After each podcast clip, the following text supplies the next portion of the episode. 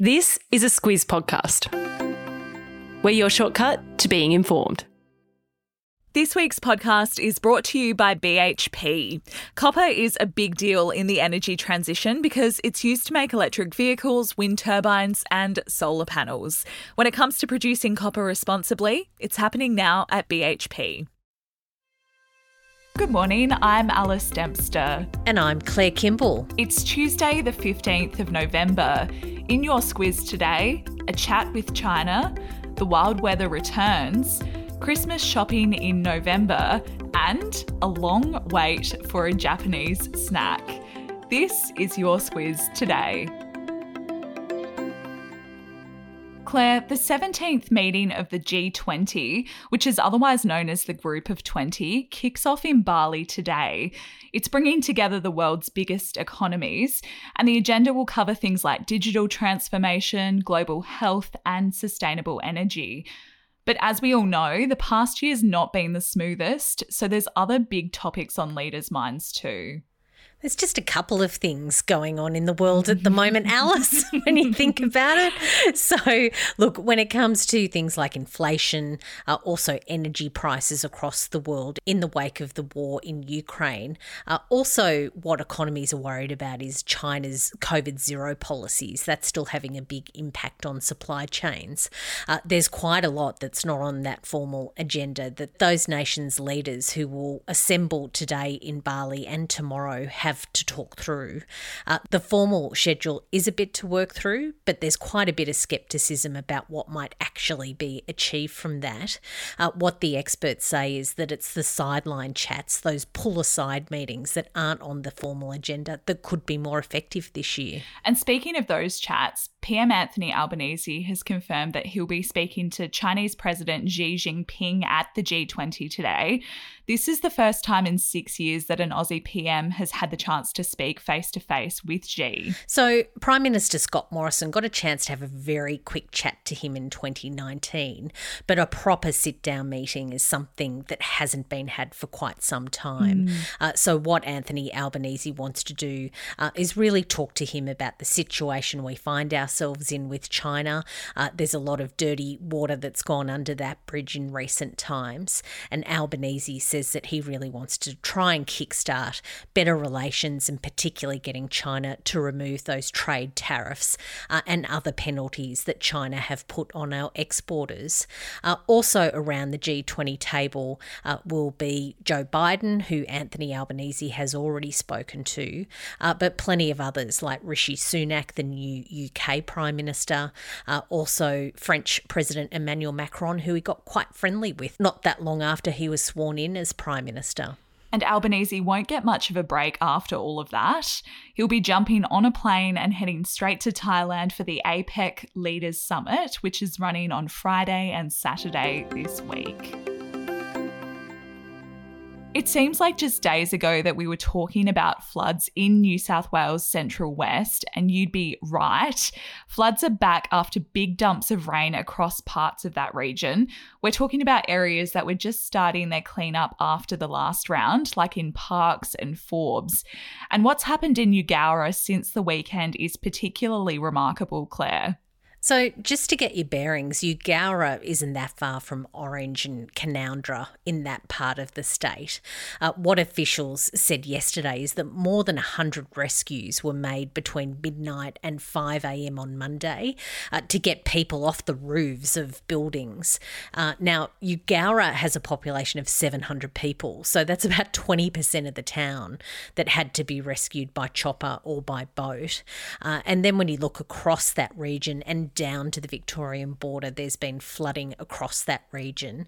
Uh, that even affects parts of Albury, where the Murray River is absolutely chock a block. And New South Wales wasn't the only state hit by extreme weather.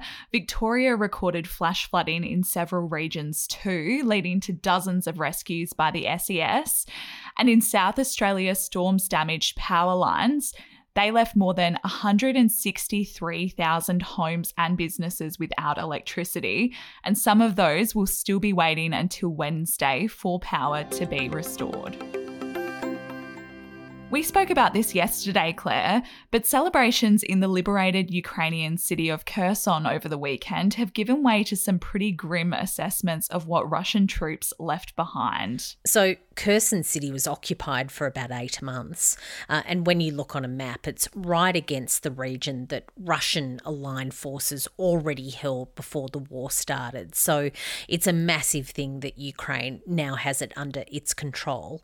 Uh, but already, President Vladimir Zelensky says that there's evidence of war crimes being committed there. Uh, that, of course, is yet to be verified by the independent experts. But he says that just a couple of days after being in there, they already have about 400 cases that they can point to uh, of civilians and Ukrainian forces being tortured and killed. Moscow has denied its military has committed war crimes or that they have deliberately targeted civilians. But that's at odds with what a United Nations Commission said last month when it confirmed Russia was behind civilian killings and torture during the war. A quick message now from our podcast partner, BHP.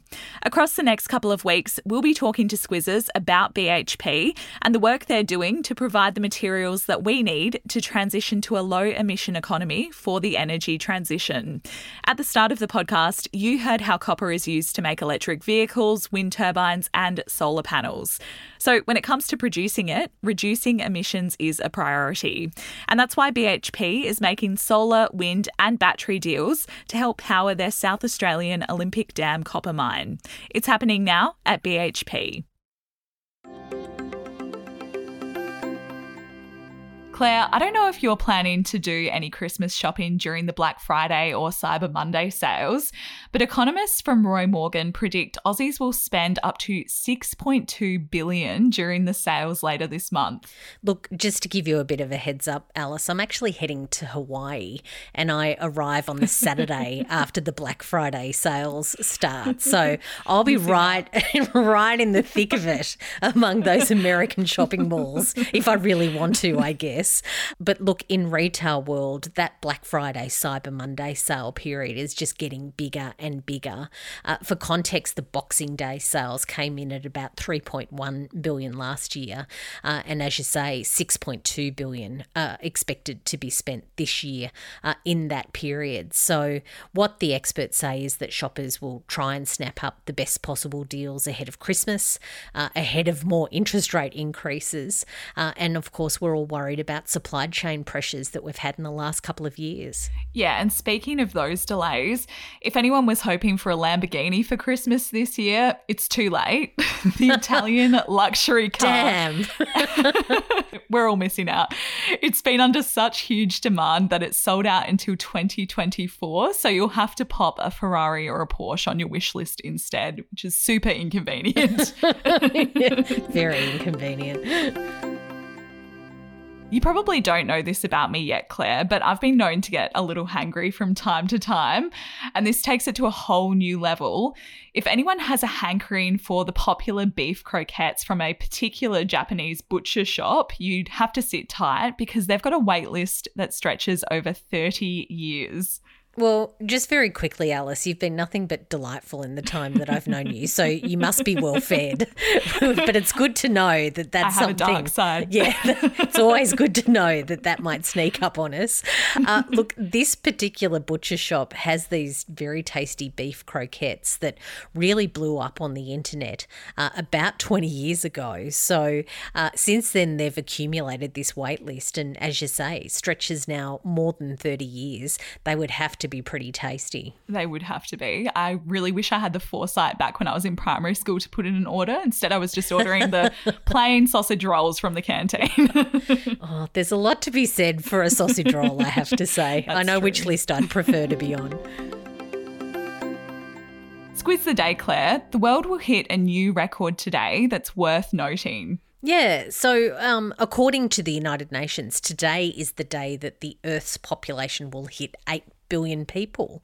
Uh, so if you're having trouble getting a car parked today, I reckon you can know exactly what that's all about. well, for me, it's waiting in line at the coffee shop where I get impatient. As I just mentioned, I get a bit hangry. So if I have to wait for my coffee and my morning donut, I get really mad. this dark side, we need to explore that a bit more, I reckon. And that's us finished for today. Thank you for listening. We'll be back with you tomorrow.